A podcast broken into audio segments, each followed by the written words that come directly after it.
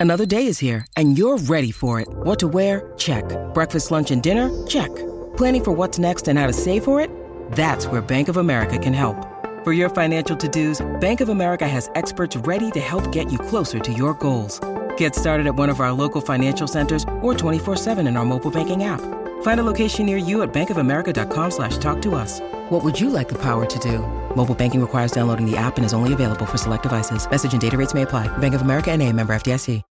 When you need mealtime inspiration, it's worth shopping Kroger, where you'll find over 30,000 mouthwatering choices that excite your inner foodie. And no matter what tasty choice you make, you'll enjoy our everyday low prices, plus extra ways to save, like digital coupons worth over $600 each week. You can also save up to $1 off per gallon at the pump with fuel points. More savings and more inspiring flavors make shopping Kroger worth it every time. Kroger, fresh for everyone. Fuel restrictions apply.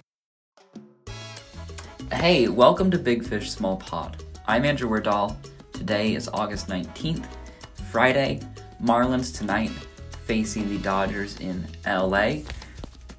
Ahead of the game, Fish Stripes Live will get you some pre-game coverage, that like last minute show to get you ready for the 10-10 start time of the Marlins at Dodgers tonight. For the podcast today, I have a bit of a puzzle for you really. Um I'd certainly like not a take really at this point that the Marlins need to make some changes.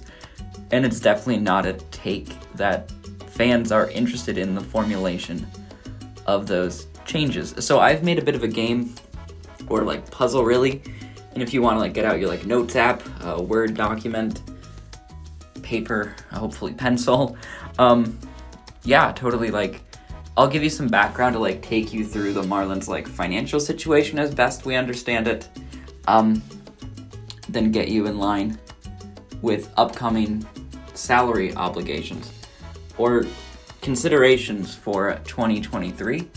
And yeah, we'll kind of have at it and see like what we can kind of come to with regards to a Marlins off-season plan. Um, certainly not like the full construction of it, but just like a start. Um, yeah, we'll get there. Uh, but first, like some background, really. So the best we can tell of like the Marlins' like financial situation and payroll obligations, pulling really heavily from like roster resource over on Fangraphs for this information, Cots baseball contracts, lines out a few like the gaps and um, does offer some more contract info and like plain text on the Marlins organization as a whole, like their like valuation uh, the Bruce Sherman ownership group, a uh, group led, taken directly from them, a group led by a private capital management founder Bruce Sherman, Derek Jeter, bought the Marlins in October 2017 for 1.2 billion, 800 million in cash, 400 million in assumed or restructured debt. But what I want you to know is that like that like assumed and like restructured debt, that could is really nebulous. That could be anything. That could be like David Samson student loans. Um, and that could also be just like financial costs. Like the team could have taken out some loans to meet operating needs. We don't know a lot about the business side of the Marlins. So in the puzzle, um, we can't assume any increase in payroll. By all accounts, though, the pockets of this Marlins team is a bit deeper than like Jeffrey Loria's situation. Definitely good to note that Forbes valued the Marlins at 990 million this earlier this year. Um, making no measure for inflation, that's about a 17.5% loss in value compared to the purchase price. And without really knowing whether or not this appraisal was done before Derek Jeter left with his 4% or about 40 million dollars that was invested into the Marlins. Maybe now Forbes would estimate about like a 950 million dollar valuation for the Marlins. Anyhow, we know that like that value basis is like pretty well there. Um, we've seen like the TV contracts, the naming rights, all going towards like that value of the team, that like profit sort of construction. Really, we don't know like the operation budgets for the team. We don't know what they're spending and what they're taking in in a given year. So it's hard to say like whether or not they're just skimming by or if they're sitting on like like a war chest of funds ready to throw out to free agents. Um, they also might just be taking a loss. We just don't know. Um, so yeah, what can we say for certain? And like this is like the start of the puzzle, really. So like, get get ready to take note. Um, here are like like your big payroll commitments for 2023. Uh, Avi Garcia's 12 million. Jorge Soler is about 15 million. He has an option that like almost certainly will be exercised on his part. So 15 million for Soler, 5 million for Miguel Rojas, 3.5 for Richard Bleier. I'm excluding Sandy from this puzzle. He can't be moved. Um, then we have mutual options. Um, Joey Wendle, Jesus Aguilar, pretty minimal buyouts for both. Wendle is 6.3 million. If the option is exercised by both sides, seemingly the team would be the side that would maybe decline. So that's this is a fair game for the puzzle. Um, Jesus Aguilar, eight million dollars, is like my estimate for what his salary would be in 2023 on that mutual option. That is not exactly known, um, nebulous number, but like a 200,000 buyout for Jesus Aguilar. Again, another example of the team seemingly acting as decision maker for these deals.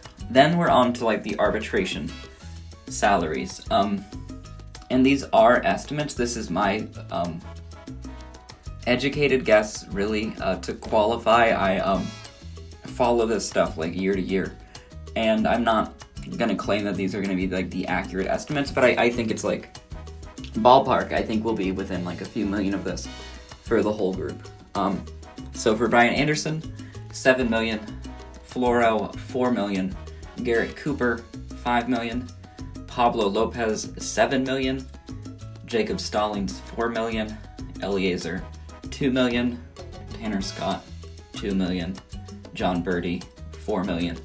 Sussler, one and a half million. So, all those numbers, um, be sure to write those down.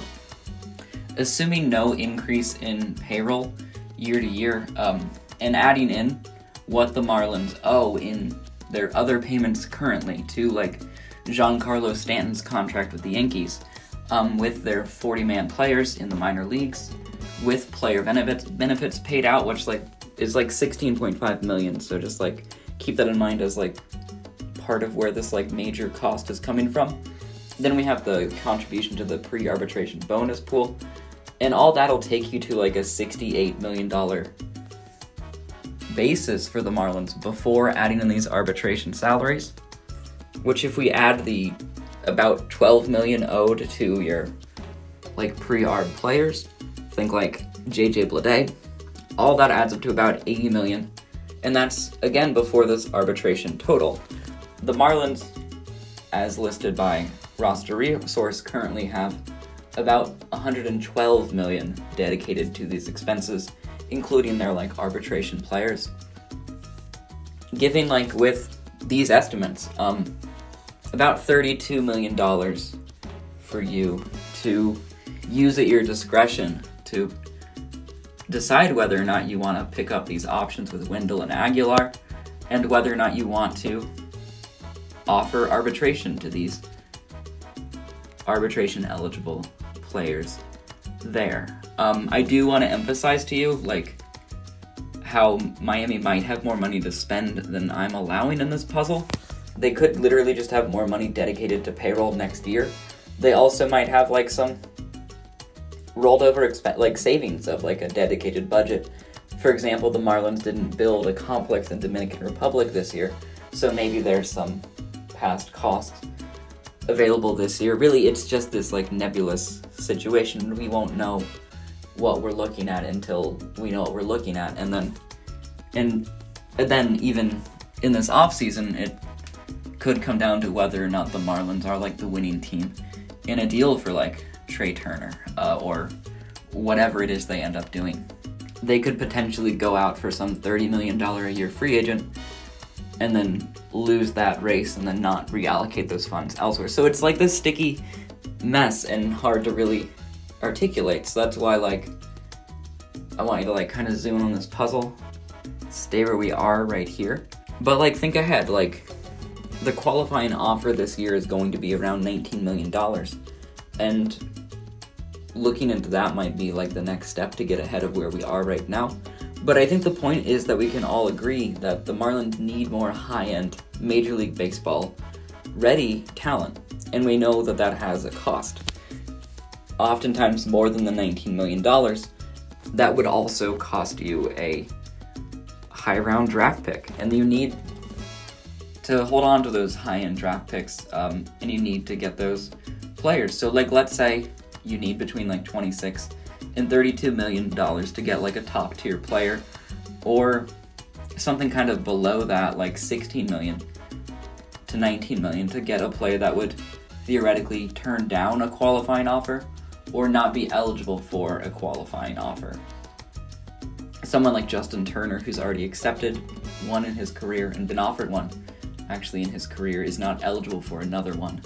So, um, keep that in mind. Maybe like 16 million might get you a high end free agent, um, like a starting caliber player, or like something like 26, 30 might get you well beyond that, like a real upgrade to any roster. If you're like me working through this puzzle, I find myself with like $5 million left to spend and uh, a little bit of like some holes to fill. Um, I think it's a really tough puzzle. I think there's like a real catch 22 happening here um, with where the Marlins are. Uh, to me, that points to like a need for additional investment from ownership towards like the on-field product in Miami.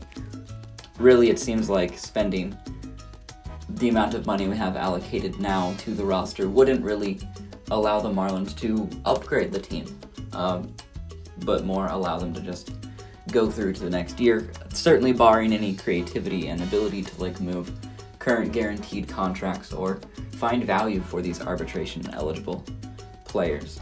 Um, so yeah, who would you cut to get the open payroll space that you need, really. That's more the puzzle. Maybe put an asterisk by who you think has trade value beyond what they'll be owed by a team, and then maybe like put together a depth chart with that. See what you come to. Uh, see what we're looking at for this Marlins 2023 season. Ahead of this, like, very alive and late 2023 matchup with the Los Angeles Dodgers in LA. 10-10 is the start. Again, Fish Stripes Live will be with you pre-game. Definitely, we're talking about pencil for the puzzle. The season is alive and fluid, and even the estimates I've made tonight will be wrong, um, and will seem wrong by the end of the year. So go at it, stay at it. I'll be back with you next Wednesday. And again, 10 10 start tonight.